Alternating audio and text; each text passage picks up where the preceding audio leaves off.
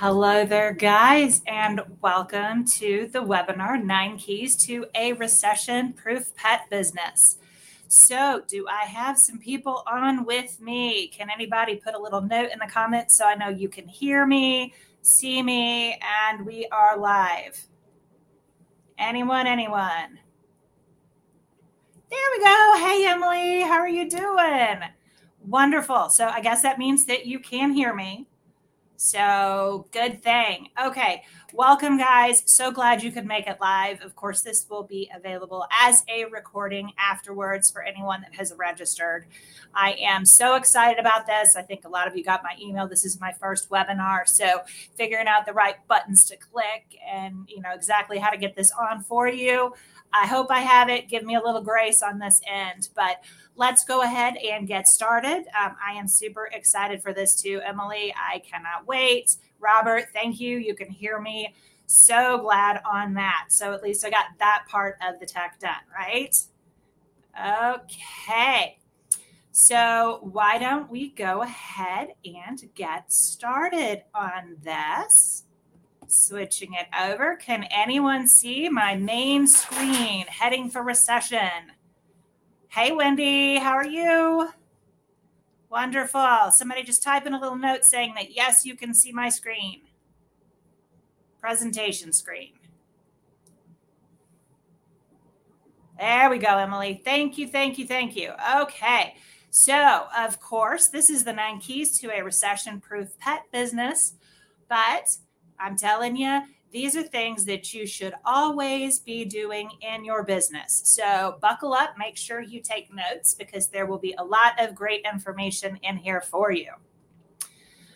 All right, in this webinar, I'm going to show you nine key steps to focus on in your pet business so you can be proactive and decrease the risk of being reactive in case there is any type of an economic downturn. So, if you could turn off all your distractions, I know like silence your phone. If you're out walking a dog or taking care of pets, I know you got to do what you got to do, but this is great information for you guys to be able to assimilate in your business considering where we are right now. And this probably all looks pretty darn familiar for you. If you pay any attention to the news right now, you totally know the US inflation rate's at a record high of 8.6%. Of course, mistakes were made, inflation's here, not anything we can do about that. But there is no question that we are in the beginning of a recession, and these can last for years. This is not something that's going to be short term. The last one, of course, in 2008 was about a year and a half. So once they start, they last for a bit. Let's see. Okay, so it looks like the Fed raised interest rates about three quarters of, of a percent on June the 15th, and they have said that they're likely to do a similar increase this month. This is an attempt to cool the economy, but it, it really is just a tightrope act. There's going to be a trickle down effect. Uh, the cost of borrowing is going to go up. There's going to be less demand on products and services businesses are going to end up making decisions to halt their growth due to additional expensive borrowing. Uh, there are going to be jobs that are going to be cut. Of course, right now, the pet industry has a really high demand for our products and services, but there is a possibility that will cool also as pet parents start to reprioritize their spending. So the question is are you ready for this? Uh, this really isn't a time to stick your head in the sand. You can't just shut your eyes and hope it goes away. But our strongest defense right now is to be proactive. We need to plan and measure, know our numbers, and definitely don't be reactive. That is when the biggest mistakes can be made. Looking at your business after the fact is kind of like doing an autopsy. You may be able to see what went wrong, but it's too late. So, like I said before, this really is an evergreen topic. What we'll be talking about today is the way you should always run your business. Economic changes and pandemics actually give us a real blessed opportunity to be able to refocus our business. Uh, we can, of course, ignore some of the important things in our business when business is flowing great and we're having a hard time keeping up, but we need to take a step back and really evaluate our businesses. So, I'm going to put a little question here in the chat. Just uh, if you could answer for me, what are your biggest concerns for your business right now?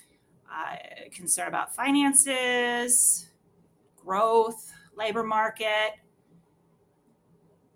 What do you all think right now? Let me take a look at the chat box.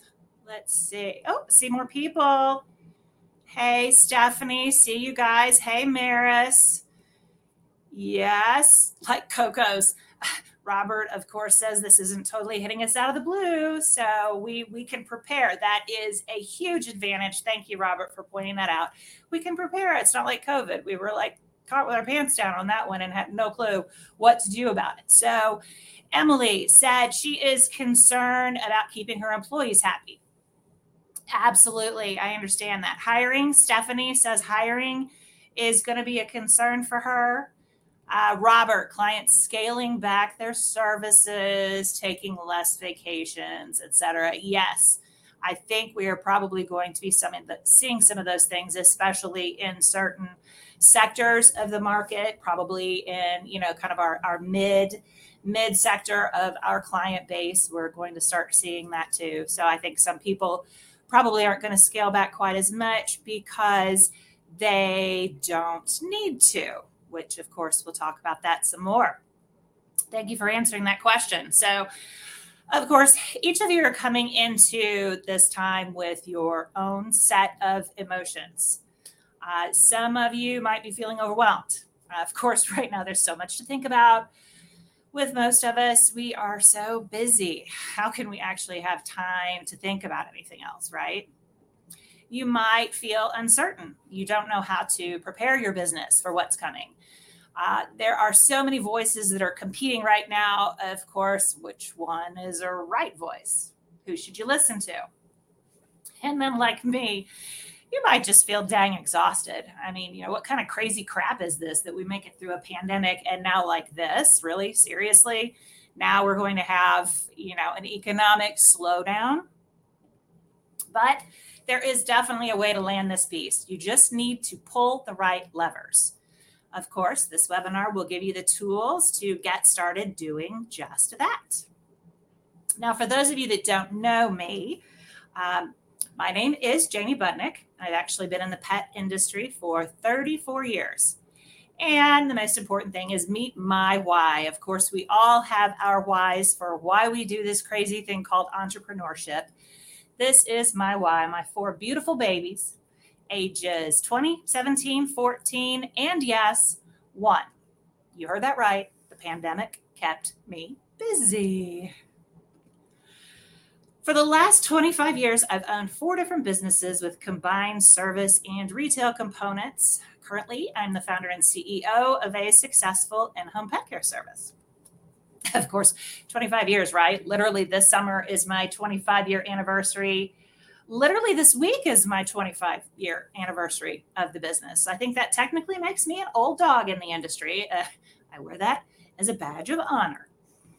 Uh, myself, I didn't start as an MBA grad of a prestigious business school. I learned it all in the trenches. So I made it through the painful adjustments during the dot com crash and 9 11. I fantastically first realized that I had a luxury business in the Great Recession of 2007 to 2009. Of course, that one again lasted 18 months. I used independent contractors in my in home service until 2012 when two independent contractors left and took half of my business with them. Of course, at this point, I switched to employees and now I have joyfully scaled to about eight times that size over the last 10 years. Uh, yes, you see, been audited. I have been audited by the State Department of Labor for independent contractor use, and I lost. I have had complete business bomb failures. I mean, real bomb failures. Uh, fortunately, I learned from them. Fail forward is something I always like to focus on. I didn't just burn bridges with people that worked for me, I blew them up. I have diversified and refocused. I've read hundreds of business books. I've attended dozens of business and industry conferences, and I've invested tens of thousands of dollars in educating myself on best practices in business. Now I have a rapidly scaling pet business at the top of my market that operates efficiently, consistently, and predictably. I work the amount that I choose.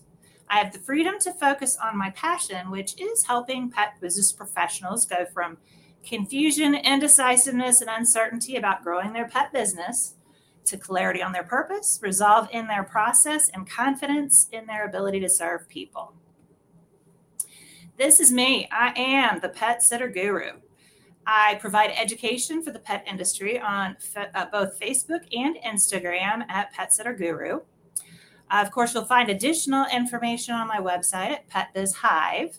And I do have a fledgling little podcast over on Pet Biz Hive, which is available on Apple and Spotify. I provide audio education and tips on a weekly basis. So I don't know if you have noticed the branding that I have. I've had several people ask me, like, what is the big deal with the bee and hive references? I don't know if y'all have ever really understood how ridiculously cool bees are they work in community, how they communicate, and how completely efficient they are. Have you really thought about why they build their hive in that hexagonal shape? It's actually a symbol of strength, order, and support. It's one of the strongest naturally occurring shapes and is frequently used by us in our construction and manufacturing. But do you know why it's so strong? It's actually the most efficient use of space with no gaps between the hexagon chambers. Each chamber depends on those around it for strength and support. I'd have to say that's kind of like us, right? We are going to be a stronger industry with the strength and support provided in community with each other. We are all stronger in a hive. Use that hashtag this week if you think about it stronger in a hive. Okay, even with all my experiences through the last 25 years, I know I don't have all the answers. I am no one special, but I can tell you I am uniquely positioned to share with you my knowledge and expertise on what we should all be doing in our pet businesses before we hit the panic button. So let's roll right into it. I do educate business owners through my three pillars of purpose, process, and people. Course, we've already talked about our purpose for today's webinar that you need to educate yourself and improve your business practices to have a strong, successful pet business every day, not just in an economic downturn. Now, the bulk of this webinar is going to be focused on process and people. So, let me tell you where we're going. First of all, we are going to focus on our process. This will be the first five key areas of focus. We're going to talk about evaluating your services and products. We are going to talk about evaluating your operations. We are going to take a look at how to evaluate your client base. We are going to see what kind of marketing adjustments you might need to make after evaluating your client base. And we're going to talk about financials. Then we're going to get into talking about people. First of all, we are going to take a dive into your company culture. Then we're going to take a look at evaluating your staff and what is the best way to do that and why. Then we're going to talk a little bit about your customers' experience. And then the last of our nine steps is going to be talking about possible market opportunities. So that is a heck of a lot to go over, right? Okay. And then after that, you are going to have an opportunity to work with me. We'll have a chat about that. Of course, I can't go as deep as I'd really like to in all these different subjects because you'd be here all day long as much as I can talk but we will have an opportunity presented at the end for you to work with me so we can unpack all these concepts, of course, and more to really move the needle on your pet business. to be able to take you from where you are right now to the freedom to choose what you want to do with your day. And then at the end, we will have a live Q&A if anyone has any questions after all this information. So we will roll right into process number one, evaluating your services and products. Roll out a question to you. So just answer right in that chat box. Who has recently evaluated their product and service margins? Um, of course, I am talking in this to my retail friends, my service friends. So, um, if you do not know uh, the difference between profit and margin, your profit is going to be a dollar amount, your margin is going to be a percent. So let's take a look here at the notes. I know I don't have anybody helping me out today. So going back and forth here. Um, all right anyone has recently evaluated product and service margins? Okay. So it looks like Dawn says we have. We review our services and offerings quarterly. Good, good. Yeah, that is something that is definitely good to do quarterly, especially with the changing market right now. Is making sure, um, I mean, especially with service margins right now if you are providing in home services, um, even if you're providing boarding and daycare in a facility. Uh, labor is going up, no doubt about labor going up. The expense of having um, inventory delivered is going up. Um, you know, prices are changing constantly on that.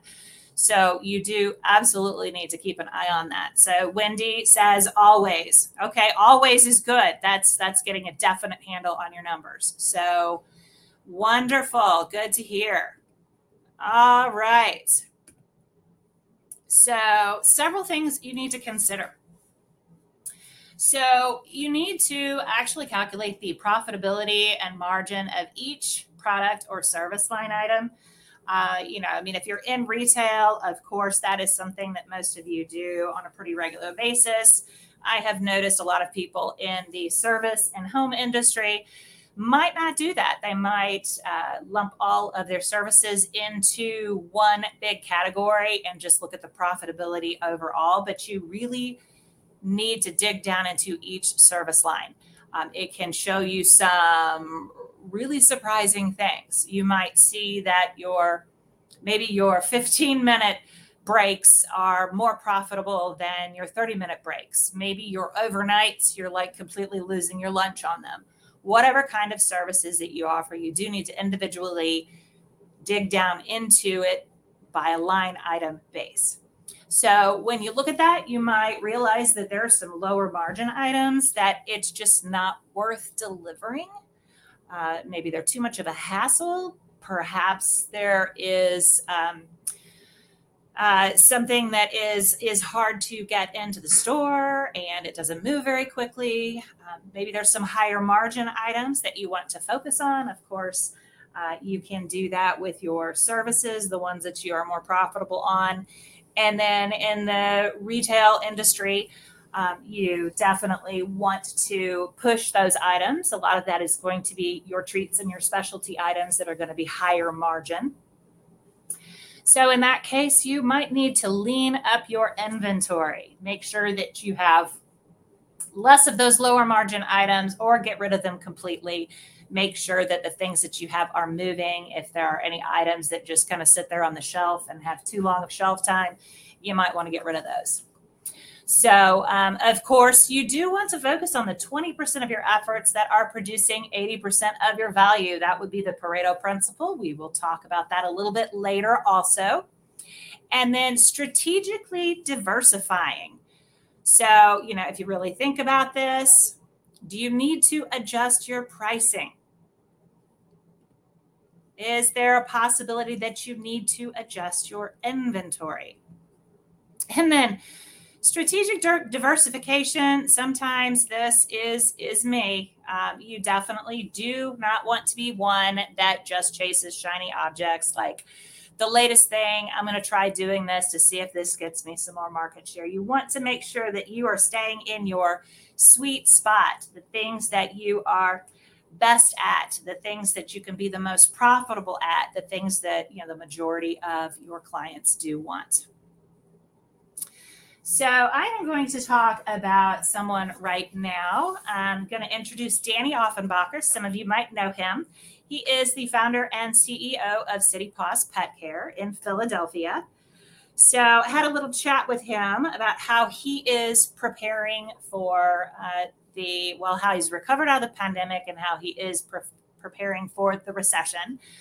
He has found that he really needs to balance his supply chain issues. This is a common problem in most of the pet retail industry. Uh, he said that each brand just seems to go through waves of which one is out of stock due to, um, of course, supply chain issues. So he said, thankfully, the brands are experiencing their waves at different different times. So his team has been able to balance out their recommendations to clients of alternative foods and treats and supplements and such. So they are trying to carry products, of course, with higher profit margins. They tend to carry smaller, more independent focused brands as opposed to the major brands found in grocery stores, which is really helping with their profit margins. Um, he said, of course, with his pricing, he's had to raise it with in- inflation, as of course any store has at this point but pricing products is not easy. And he says he has to make very quick adjustments because the brands are constantly increasing their wholesale price. So it's like a full time job, almost doing just that. Um, he has seen, of course, that his revenue is staying steady, but he is not seeing the growth that he did expect to have for uh, first quarter and going into second quarter. Uh, one of the things that he's doing, he says he is working with his new store manager to have events, to get people in the store, to have that personal connection with people. He thinks that pet retail will always be needed regardless of market conditions. But I think we need to adjust our product and service lineup to meet the needs of customers if the recession's impacts are widespread. So that is what we are seeing there on a retail level at a very successful location in Philadelphia. Okay, moving into process number two evaluating your operations. Of course, your business will live or die by systems. Systems are one of the most important things that you do have in your business. Several steps that you need to take. You need to review your SOP. That stands for Standard Operating Procedures. Of course, if you don't have one, you need to get one. Um, this is, of course, top to bottom, how you operate every single little process within your company. From how your customer service answers the phone to how you process new clients to how you hire staff, how you train staff, um, how you take care of clients on the back end. What is your client nurturing process? Each of those processes should be in one manual. So if something ever happens to you, here's the book. Here is exactly how we do things here. Very, very important. Of course, one little thing that you can use to map out your processes, some people like to do these in just a bullet list or a checklist or a one, two, three list. Um, me, I prefer visuals. So there is uh, lucidchart.com that you can go to. It is free for up to three different um, flow charts, but you can actually put your process into a flow chart presentation. So, a little tip for you, something to check out. Here's a little quote from Mike Michalowicz, who is the author of Profit First and the Toilet Paper Entrepreneur. Working on your business is about building systems, period. An entrepreneur is someone who finds the solutions to opportunities and problems and then builds systems to consistently deliver those solutions. Do you agree? So, here's some other things that you can do look for inefficiencies in time management. Um, audit your daily processes. See if you have any overlap in staffing or responsibilities. Uh, retail friends, uh, take a look at shipping. Um, is there any way that you can decrease your shipping costs? Um, you know, change change the people that are delivering for you. Um, any inefficiencies you possibly have that you can work with. Uh, do you have a strange amount of accounts payable outstanding? Um, what can you do that with that? Um, is there any way that you can extend your payables? Um, you know, renegotiate your payable time frame. And then, of course, your inventory balance, as we said earlier, do you need to uh, recalculate what you are actually keeping as inventory? Is there a possibility that you can drop ship more items? So um, that is also important. You want to stop and identify the five to 10 top metrics in your business. You want to come up with both KPIs, which is your key performance indicators, and you also want to come up with your KRAs, which is your key results areas.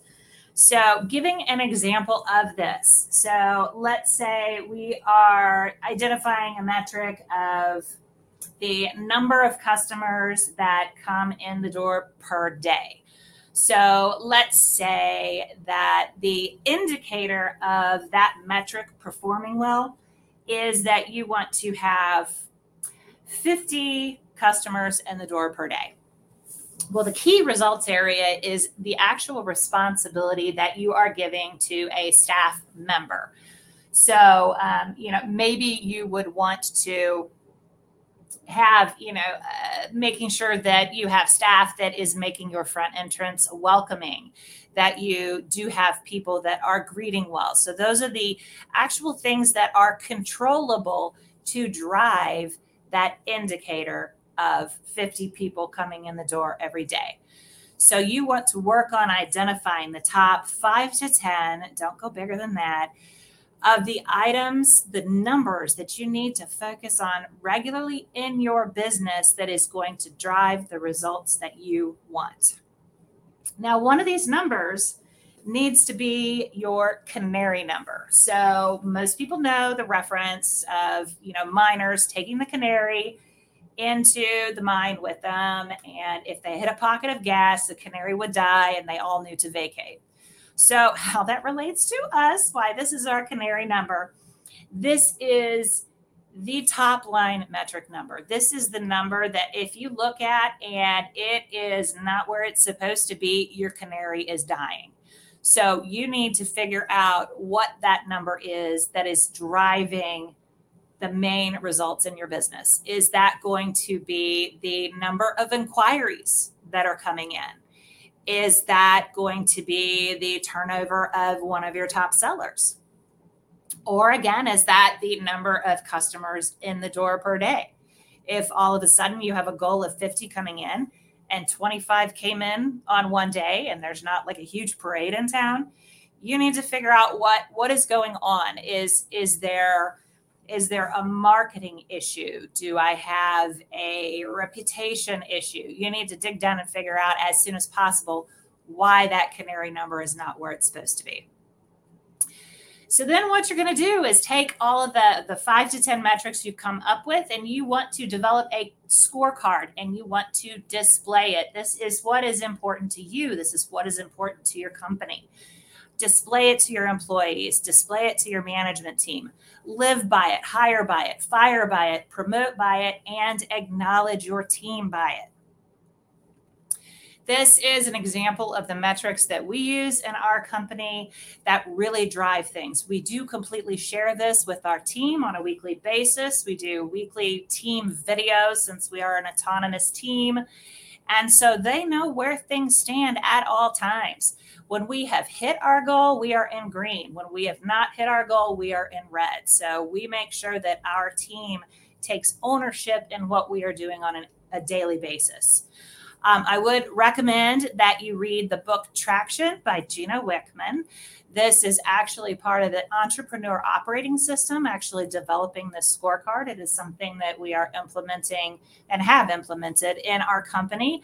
I highly recommend it to create an efficient, consistent business. All right. Third process we're on to is evaluating your client base. You do not just want any clients, you want the right clients.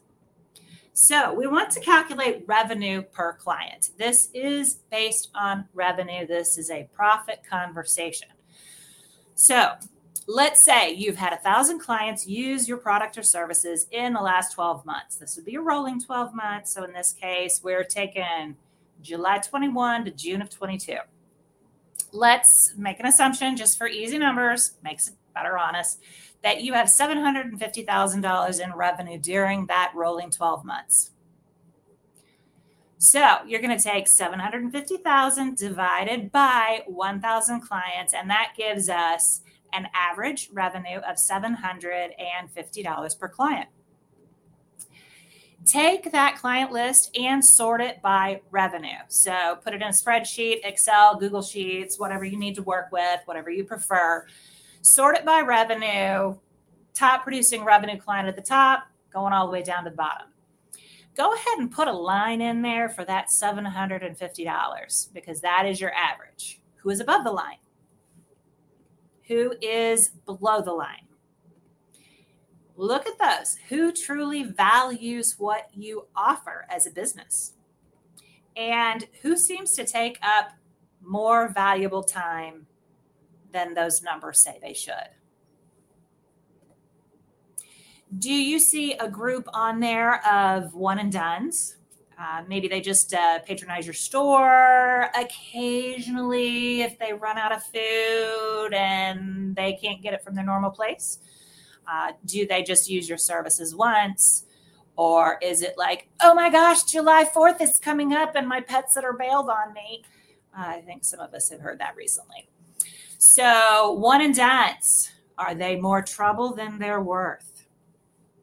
Of course, look at the top 20% of your client list. So, that would be 200 out of the 1,000 in this example.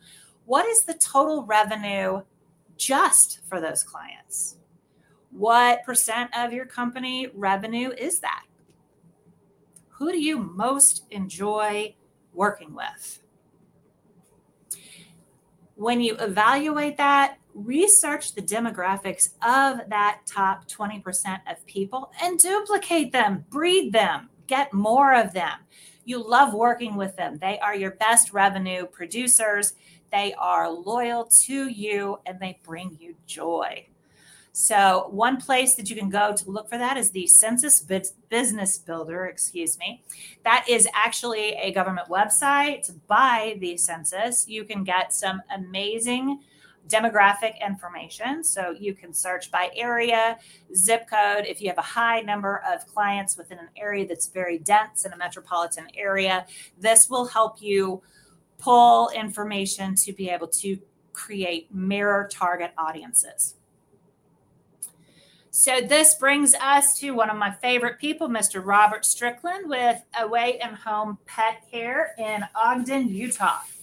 So he has been in the in-home pet care industry for over 15 years. 10 of those, he actually operated dual locations on opposite sides of the country, which is a huge feat. Of course, he is well known in the in-home industry for his insightfulness and outreach. He actually incorporates a lot of these things already in his business. He does collect as much demographic information on his clients as he can at the consult. Uh, things like children at home, if it's a dual income family, uh, what job industry they're in, whether or not they're a homeowner or they rent, um, of course, you know, he can't exactly say, gee, how much money do you make? But afterwards, he guesstimates their salary by using um, like Glassdoor and salary.com to uh, estimate that income. Then he actually does look at the top 20%, enter Pareto. He evaluates that top 20% of his clients based on revenue for common demographics. He has already gathered that demographic information on his clients from the beginning. And so then he is able to uh, dig down into that and evaluate based off of that. And then, brilliant, he uses those demographics to target his market. So he creates that mirror market based off of who his best people already are. So, some of the things that he has realized, um, some of his best clients are recent transplants to the area who don't want, who don't actually know anyone that can provide free pet care. That is genius. Uh, he has also noticed in his demographics that uh, his best clients don't have any kids at home, meaning they, they might be empty nesters or they might not have children at all. They are also uh, typically a dual income couple. And he has pinpointed that typically his best clients have a household income of over 150,000. And then the categories that he has in his best clients are those in the medical field, attorneys, uh, members of LGBTQ plus, and single professionals. A lot of those super valuate, super value his services, his personal services, his attention to detail, and they are very loyal to him. So I've always liked this quote by Coach Norman Dale in the 1986 movie Hoosiers. Think of him as chewing gum. By the end of the game, I want you to know what flavor he is. So that is how we should be looking at our ideal clients. What flavor are they? Get close enough that you breathe in who they are so you can find more like them. All right, rolling right into fourth process, which is marketing adjustments. So, first of all, heading into any economic downturn, don't stop your marketing efforts. That is a panic button. Do not stop marketing. The marketing that you do typically is going to have a result three to six months from now. If you stop marketing now because you are panicking and you have a scarcity mentality, that is going to affect you for up to even a year from now. Let's focus instead on Mr. Pareto that I mentioned. Pareto's principle that roughly 80% of our results come from 20% of our clients. So, where did your top 20% of clients find out find out about you? Hopefully you do source tracking for every contact that inquires about your service. You want to know the people that contacted you. Is there a large volume that come from the internet? Um, are they coming from pet professionals? Where do those people hear about you? And then digging down into that where do people who choose to use your services or products hear about you? You might have the majority of people coming from the internet, but you might find out that you had a road sign that actually has a much higher percentage of clients that come from that source. So, analyzing your source tracking helps assist you in determining where your money is going to be spent in marketing you do want to laser focus your marketing on the demographics of that top 20%. Now, here's a tip um, your local pub- public librarian can assist you in demographic and other research. Um, now, I do happen to be in the largest public library network in the entire state of Missouri, and the um, the research librarians, I believe they, they might have an even bigger title than that, but the research librarians there just knock my socks off. Um, finding out that we have a database of information that we can get market research, industry research, NAICS research, which is specifically on our uh, industry research. Um, if you have a decent public I- library, check with them they can absolutely help you locate some of that information. So, research your market to find, of course, the other sources for those clients that mirror your top 20 cent, 20%. Those are the people we really need to focus on. All right, got a quick question here. We have labor market changes coming up. There is no doubt about that. There is no doubt that certain sectors of the marketplace are going to start seeing layoffs with, as I said, interest rates going up, businesses putting the brakes on in growth, putting the brakes on in hiring. There will be layoffs. So, what we need to think about in the pet industry is who is always going to need our services.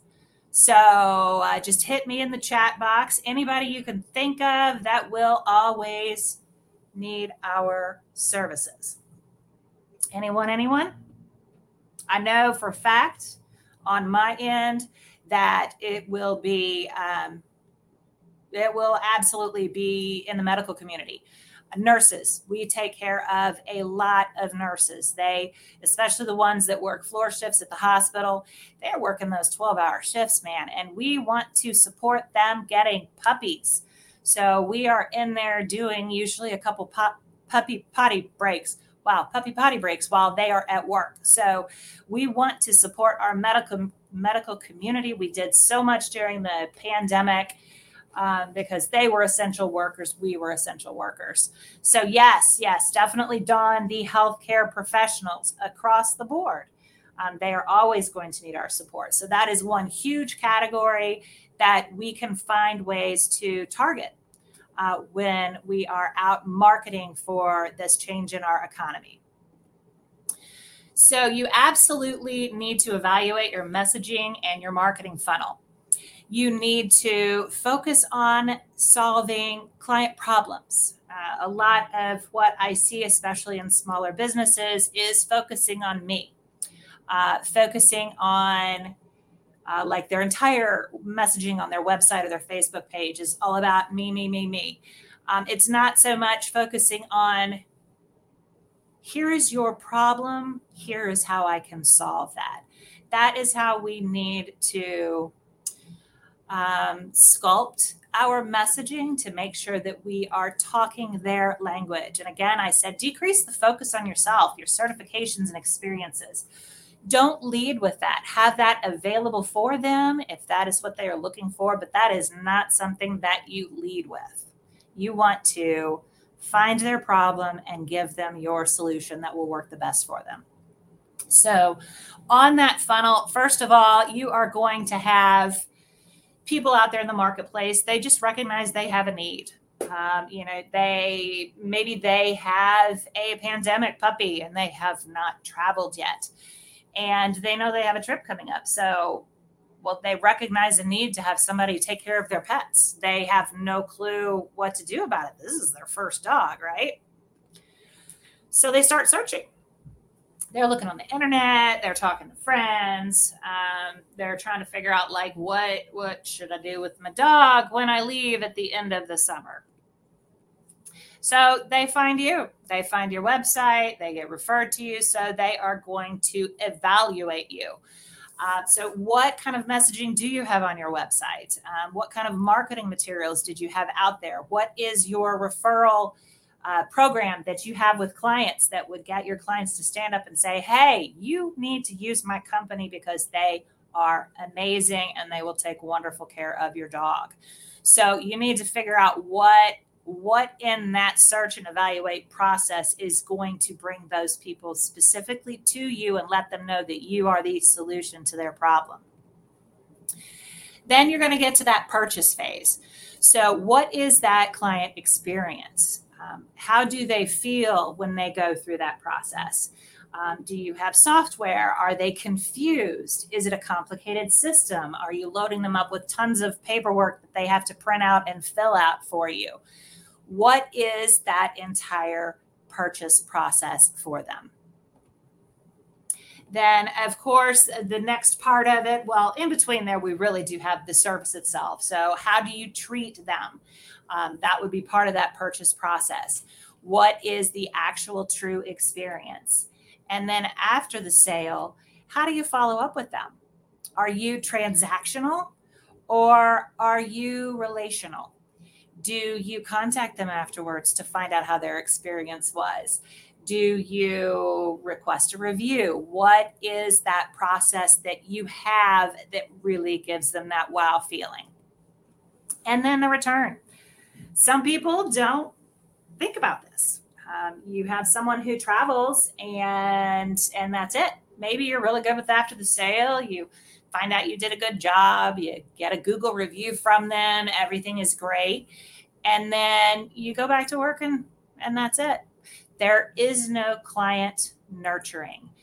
You are just making an assumption that they're going to come back to you. So, what do you need to do to make sure you're inter- ensuring that return sale? What kind of a nurturing program do you have to stay in contact with those clients? If you don't have a client nurturing system, get one. So, the easiest one on the market is getting a CRM, that is customer relationship management software. Uh, that uh, is hugely valuable. You can set those up on automation. So, let's say you have a client who has traveled and you want to nurture them afterwards. You can create an email series that will go out every five days for the next month to make sure that you stay in contact with them and you are top of mind anytime they think about you or hear about someone else that might need your service. So you do want to provide consistent value in there. This is, you know, not just about me, me, or anything like that. It's great to put edu- educational information in there, something that they will see and will consider it to be valuable that you're providing it to them. Make sure, of course, that you nurture your clients before the sale so they get to know you, and then after the sale or service. There are many software options that are free for up to like 500 to 1,000 email contacts. So keep that in mind. I can certainly share that with you later if you are interested. All right, rolling into process five financial adjustments. We're getting there, right? Okay. Is this anyone? Can you relate to this? Don't have more month at the end of your money that was me for an embarrassingly way too long amount of time in business. I was not raised by people who focused on the future. Uh, my mama is a stranger to no Walmart. So don't have more month at the end of your money. If you don't have a budget, a business and a personal budget, start one. Start one right now. So, we're going to talk a little bit about using this in your business. Financial evaluation in your business. Look at your cash flow. Do you have times when you are completely strapped, um, where you're worried about making payroll? Mm, I've been there too.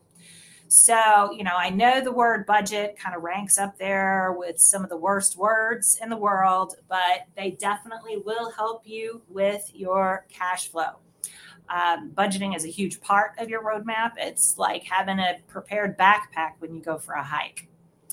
So then you want to take a look at your accounts receivable. Uh, do you have a high accounts receivable? Um, many service businesses will charge after the fact, and then they might have some delayed payers that they have to go after. That takes your resources also. A way that you can change that is have prepaid services to decrease the amount of accounts receivable. That's how we have operated now for about a decade. Of course, what about your accounts payable? How can you reduce your payables? Um, can you negotiate any extensions with long term vendors? Can you reorganize your debt to reduce, reduce that accounts payable? Where does your debt load stand? Um, ideally, every business should be debt free except for investments in uh, real estate and build outs and, and large large things like that. That is honestly the ideal. Um, see if you can negotiate lower interest rates on your current debt to get that reduced so you can pay it off quicker. Um, of course, right now we do have increasing interest rates, and heading into a recession, you have to know that those rates will go up. So if you are getting ready to plan some sort of an expansion, it's on the board, you've evaluated it up one side and down the other, and you know it is a financially sound investment, then now is the time that you want to go ahead and get that loan set up because the interest rates are not going to get any better from here. So you do want to go ahead and secure that process now before things tighten up more. Now, of course, would also be the time to uh, shop around for larger expenses, insurance. Um, just uh, six months ago, I went to a different broker and shopped insurance, and I'm saving $1,200 a year. That's great for me. Absolutely love it merchant fees. Um, there is just such a wide variance of merchant fees. Uh, some of us in software programs don't have as much of an option to shop, but if you are independent, shopping around for those merchant fees can save you a large amount of money at the end of the year. And then, of course, you do want to evaluate your fixed and variable expenses. Do you have any weird lingering memberships out there like I do that I need to eliminate? But it's like, oh, you don't remember that it's out there until it charges your account. And then you're like, dang it, I forgot to cancel that again. So download an entire month of bank statements, go through, highlight, mark that baby up, figure out if there are any things like that that you can just eliminate to go ahead and, you know, tighten it up just a little bit more, make it a lot more successful. Okay, definitely would have you consider operating your finances through the profit first method. Course, I had a quote by Mr. Mike Michalowicz earlier. I have used his method for a good five years now, and I can say it has completely revolutionized the way that my finances have worked in my business. Um, a dramatic difference. One of the biggest things for me is retained earnings. Now, of course, retained earnings is like your Murphy repellent. You know, it's always Murphy's Law that the worst time something's going to happen is when it's going to happen. Well, retained er- earnings are your Murphy repellent. This concept was made famous by D- Dave Ramsey, and I love it. So, that retained earnings account is going to be your safety net anytime that there is a recession. If for some reason you do have a payroll coming up and you are a little bit short, your retained earnings can come in for that. So, using something like the profit first method will help you learn how to streamline your finances so you are a stronger business. Whew, that's a lot. We are on people, people. So, this is people section one. So, this is actually step six in our nine steps to a recession proof pet business. Talking about your company culture. Now, you have one whether you are intentional about it or not. Um, you have the way your staff feels about you. You have the way that your staff presents itself to clients, which is a part of your culture. Um, if you have staff that all go out and do different things, that is part of your culture. So you want to make sure that you intentionally develop one. You want to have a clear company mission, vision, and values. That is an exercise that some people say, ah, that's so silly, don't do that. But no, it is important, but it is not something, it's not an exercise you do in your company and you put it in your pretty little employee handbook and you hand it out. And on the day that you hire somebody, you go over your mission, vision, and values, and then you close the book. That is not what this is for. Again, you want to live by them, hire by them, fire by them, promote by them, acknowledge by them. This is something that we do every day with our staff. They are very clear on what our company mission, vision, and values are and how they fit into that. You want both your community and your team to be a part of what you're doing because what you're doing is work that matters. People section number two, this would be key step number seven, is staff evaluation we are looking for the ideal employee. So, what I want you to do, take some time to do this later. Think of your best employee. I mean, this is the one you want to clone. You totally want to clone because they are amazing. You never have any issues with them. Write their name down.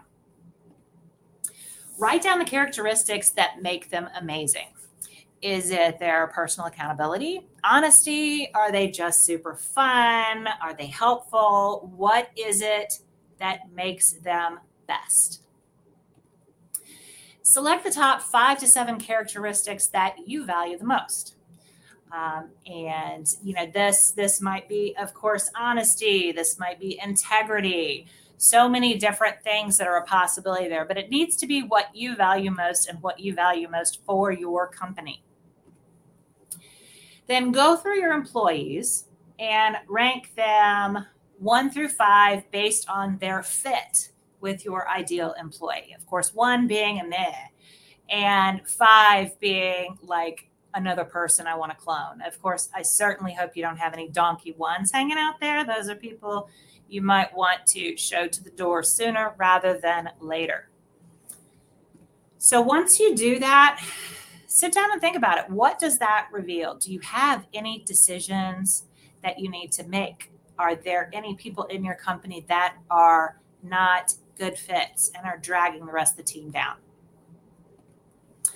So, definitely when you're looking at hiring, don't hire based on fogging a mirror. You know, that's how they used to check to see if people were dead. Stick a mirror under their nose. If they fog it, oh, okay, they're still with us don't hire based off of that. I know sometimes it's tempting when you're in a tight labor market to just hire to fit a butt in the seat. Like we just need people. Um, so evaluate and see do you maybe have employees that are ranking up there over a three, maybe they're a four or five, but you know, they have the characteristics of people that you want in your company, but maybe they aren't in the right seat. Maybe there is something in your company they would be better served and better serve being in a different seat. Do you possibly have any non revenue generating employees that can be shifted to revenue based positions? So, in this case, do you have people that work in the office that instead can be working in the field or having some, some kind of a crossover position? This might be important, especially if revenue starts to decrease um, you are not going to have as much uh, for expenses like office. So see if you can lean up those operations to provide more funds, of course, for other expenses if your numbers do start to decrease. And then, of course, efficiency. I'm big on efficiency. Cross train every employee that you can so you have maximum productivity. All right, now we are on people, section three. This is, of course, our eighth step in how to have a recession proof pet business. And we are going to talk about customer experience.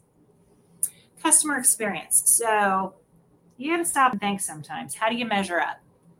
This is actually a fairly recent post that went completely viral from someone um, on Twitter. It says, I contacted Chewy last week to see if I could return an unopened bag of my dog's food after he died. They, number one, gave me a full refund. Number two, told me to donate the food to the shelter. And number three, had flowers delivered today with the gift note signed by the person I talked to. Now, that is extraordinary customer service and creates an extraordinary customer experience. That is a company culture conversation that the company Chewy empowered their employees to do this for people. So, how do you measure up to that kind of outstanding customer service? You want to be memorable to your clients. Um, have pictures up here of Big Cedar Lodge in Southwest Missouri. Uh, very nice place to stay. They are memorable. They have small touches that make you feel cherished and important. Um, every night, whenever you come in in their cabins, they have these warm little gingerbread cookies um, on your pillow, and they have restocked your fireplace kit. So, what can you do to be memorable to your clients? What is your follow up process for a new client? As I said earlier, are you transactional or are you relational? What is your nurturing process? And do you have a referral program that is effective? So we have a little uh, little quote here from Robert that I thought was super super important. Maintaining a relationship with an existing client is less expensive and time consuming than finding a new client. So while I still market for the perfect new client, I say no to more than 80% of new inquiries. I focus my energy on creating an unforgettable experience for my existing clients. That is true. So let's talk about high touch. There are a lot of tech things out there that you can use right now that are super high touch to keep you in touch with clients. It is tough because we don't see them very often. Um, those of us that have service based in home businesses, one of the things that's out there is Hello Audio. That is a way that you can create a podcast very easily and get that out to your clients and invite your clients into your inner world of running your business. Another one is Video Ask. This is a way that you can directly contact clients and send them a little video. So let's say you are onboarding a new client and you want to welcome them. Instead of shooting them a little email through your system, send them a video through Video Ask. That is something that will wow them. Another service you can use for the same thing is BombBomb. That is another one out there. And then Benchmark One is actually the CRM system that we choose to use here at our company. Of course, low tech, if you're not a techie person, the phone. Pick up the phone even if your clients hear you leave a message for them, it means you are thinking about them.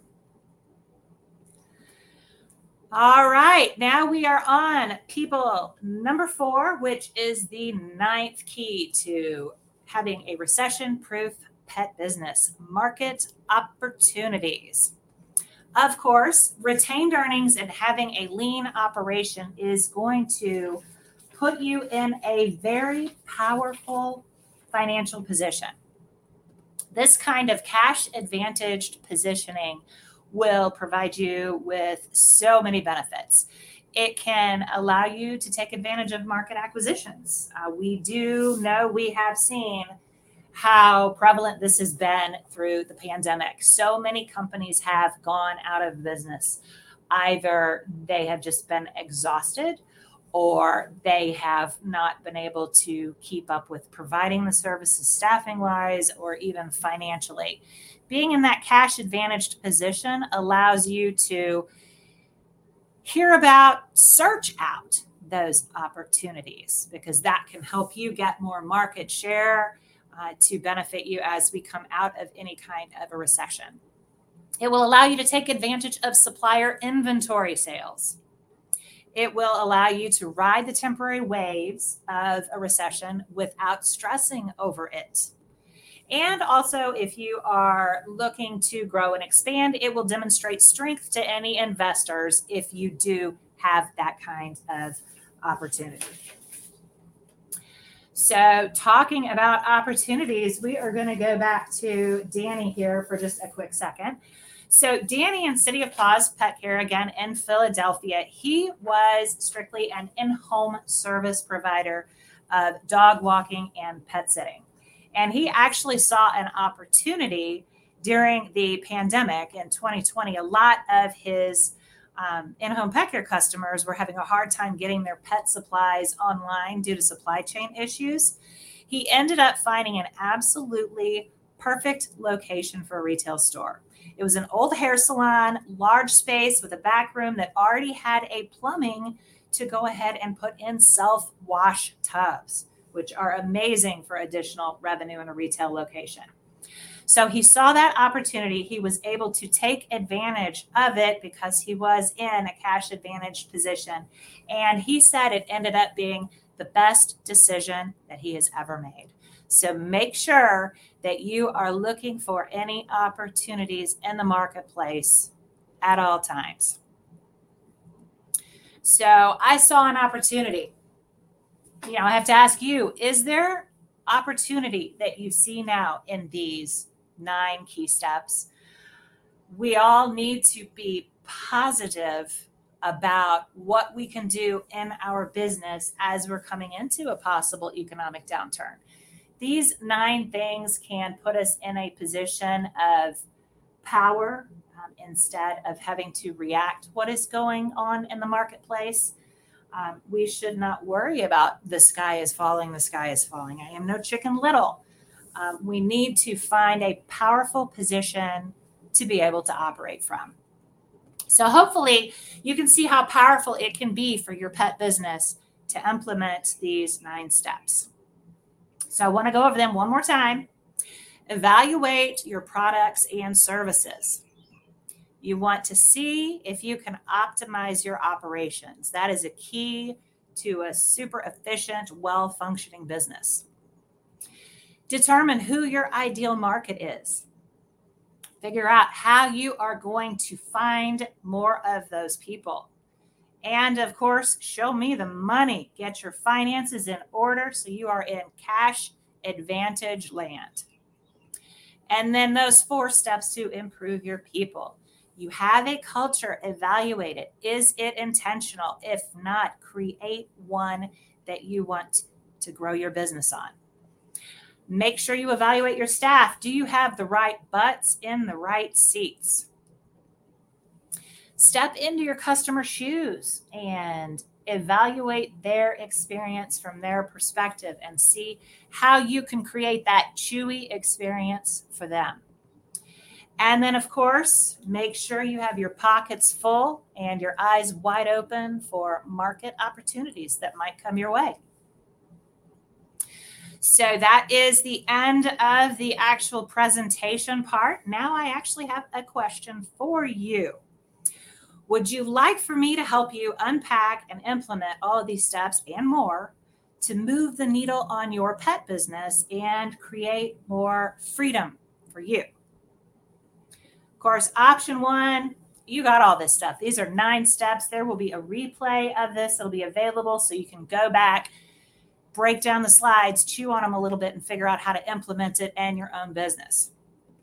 Or do you want option two, which is following a proven roadmap to get through all of these things?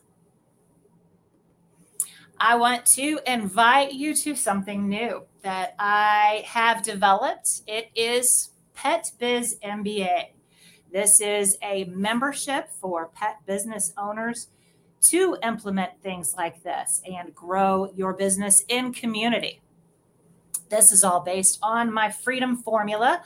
I have had videos on this for the past month about the different phases of a pet business and how you can transition from one phase to another through different benchmarks. So, of course, first of all, we have the starter phase, then we have the growers phase, moving into the ex- expander phase, and then we have the innovator phase, which is our freedom. So we go start to freedom.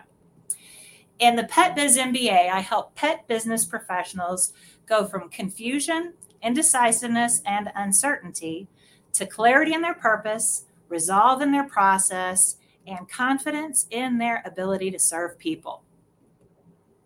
So, your weekly bit of goodness that you're going to get in this membership, there will be a monthly masterclass that's going to have timely education um, on a monthly basis, different themes such as uh, financial planning, writing your SOPs. That's huge. Get those babies written all within one month. Um, contracts, how to write the best contracts, what kind of contracts you should have, and legal protection. Hiring, what are the best practices for hiring and getting the best people on your team? And of course, how to develop metrics for your own company just a few of the master classes that we will have. We will have a monthly Ask the Expert for the pet industry. Uh, this will be featuring things like legal experts, financial experts, marketing expertise, and more. We will have a monthly live Q&A with me so we can dig into your big issues in your business. And then we will also have monthly swipe files, templates, checklists, and definitely more coming with that too. So, this is a new adventure. I want to be clear on that. So, the benefit of that is you are invited to help me define what this community is going to become because more than anything, I want us to grow in community. So, this is my fully covered guarantee. You can try Pet Biz MBA for a full 30 days, 100% risk free. If you are unhappy and you don't think I'm offering value, I will definitely line up to give you your money back. I, you know, I want to give you your money back if you don't find value in what I offer. But fair warning, we do have a founding member registration. As I said, this is a new adventure. So I have opened the founding member registration. It will close on July 5th at 10 p.m. So mark that on your calendar, July 5th at 10 p.m. So on the founding members, this is going to be my core group of people. I am going to be working directly with you for the direction of this. I want to find out what your biggest needs are in your company so I can answer those. So, as for the nuts and bolts, you have two options for the Pet Biz MBA membership there is a monthly option and there is an annual option. So, the monthly option is $97 a month. If you decide to do the annual option, that is $970 for the annual membership, which ends up being two months free. But of course, we are talking about founding members right now. You are my core peeps. What you are seeing above the line is what this membership is going to be going forward. But I need you. I need my core group of people that are going to help me design this. So, for founding members through July the 5th, the monthly rate is going to be $67 a month, or again, if you want that annual membership, $670 for the annual membership, which of course is your two months free. So that is what we have right there for any founding members that want to join in the Pet Biz MBA membership by the time the curtains close at 10 p.m. Central Standard Time. Sorry, I should mention that. 10 p.m. Central Standard Time on July the 5th. Of course, if you run the numbers on that, you are saving $494 with the annual membership over the market price of the monthly membership you have any questions about this ahead of time, of course, you can absolutely give me a holler at petsitterguru at gmail.com. To enroll, you just go to petbizmba.com. That should also answer more questions for you as to what is involved with this new membership. Okay, so we are at Q&A time. Let me do do do get back over here. All right, looks like a lot of conversation has been going on. Um, dun, dun, dun. Go back here. See, I told you I got to figure out how to do this. I'm back. Okay, so it looks like there's been a lot of conversation um, back and back and back and wow, I got a lot to read here, right? Do do do do do. Here we go. Almost overnight. Jill, yes, we have transferred to the same thing. Uh, love these KPIs. Okay, good, good. Almost overnight. See, I love this conversation. So great. Yeah, you guys are going to need to have more conversation after this, too. So perfect. Yes, Wendy, bed and breakfast. I am with you. So let's see. Uh, see, I know, uh, you know, Dawn with the top refers that might not use you very often, but wow, they are so valuable because they believe in you and they scream you from the rooftops. So let's see. P- oh, PO Post Office provides demographics by zip code. Wonderful. Direct marketing page on the post office. That is good to know. So wonderful. Sorry, just going through this. Robert, we are not pet sitters, we are problem solvers. Nurturing potential for existing clients. It is tough. It is something, again, whenever you get busy with something, um, it is hard to remember to nurture your current clients. Um, hugely important, of course, especially for creating referral programs and such. That is why these need to be automated, Robert. I'm still talking to you about getting a CRM. You need a CRM. It is impossible, and you would stink at it if you were doing it manually. So definitely consider getting that CRM. All right. Any other questions here for the webinar? Questions for me? Nothing? Was I like that complete and I gave you all the answers that you need to know? I'm amazing. All right, guys. I don't see anyone asking any questions. Well, look at that. Thank you, Wendy. I appreciate it. I need to like go gu- guzzle a gallon of water now, I guess, after all this talking. So I really appreciate you guys coming to the webinar. Thank you so much. Hopefully, you got extreme valuable information out of it. Um, again, we will have this posted and sent out to you guys, the recording, so you can check it out. Um, if you know anybody else who might be interested in this webinar, I am going to post the recording and they can register to watch the recording. I don't want anybody that needs this information to miss out on it. So I will get that out there and you can share those links uh, to view the recording if you are interested in doing so. So wonderful. Appreciate you guys coming and uh, make it a great week.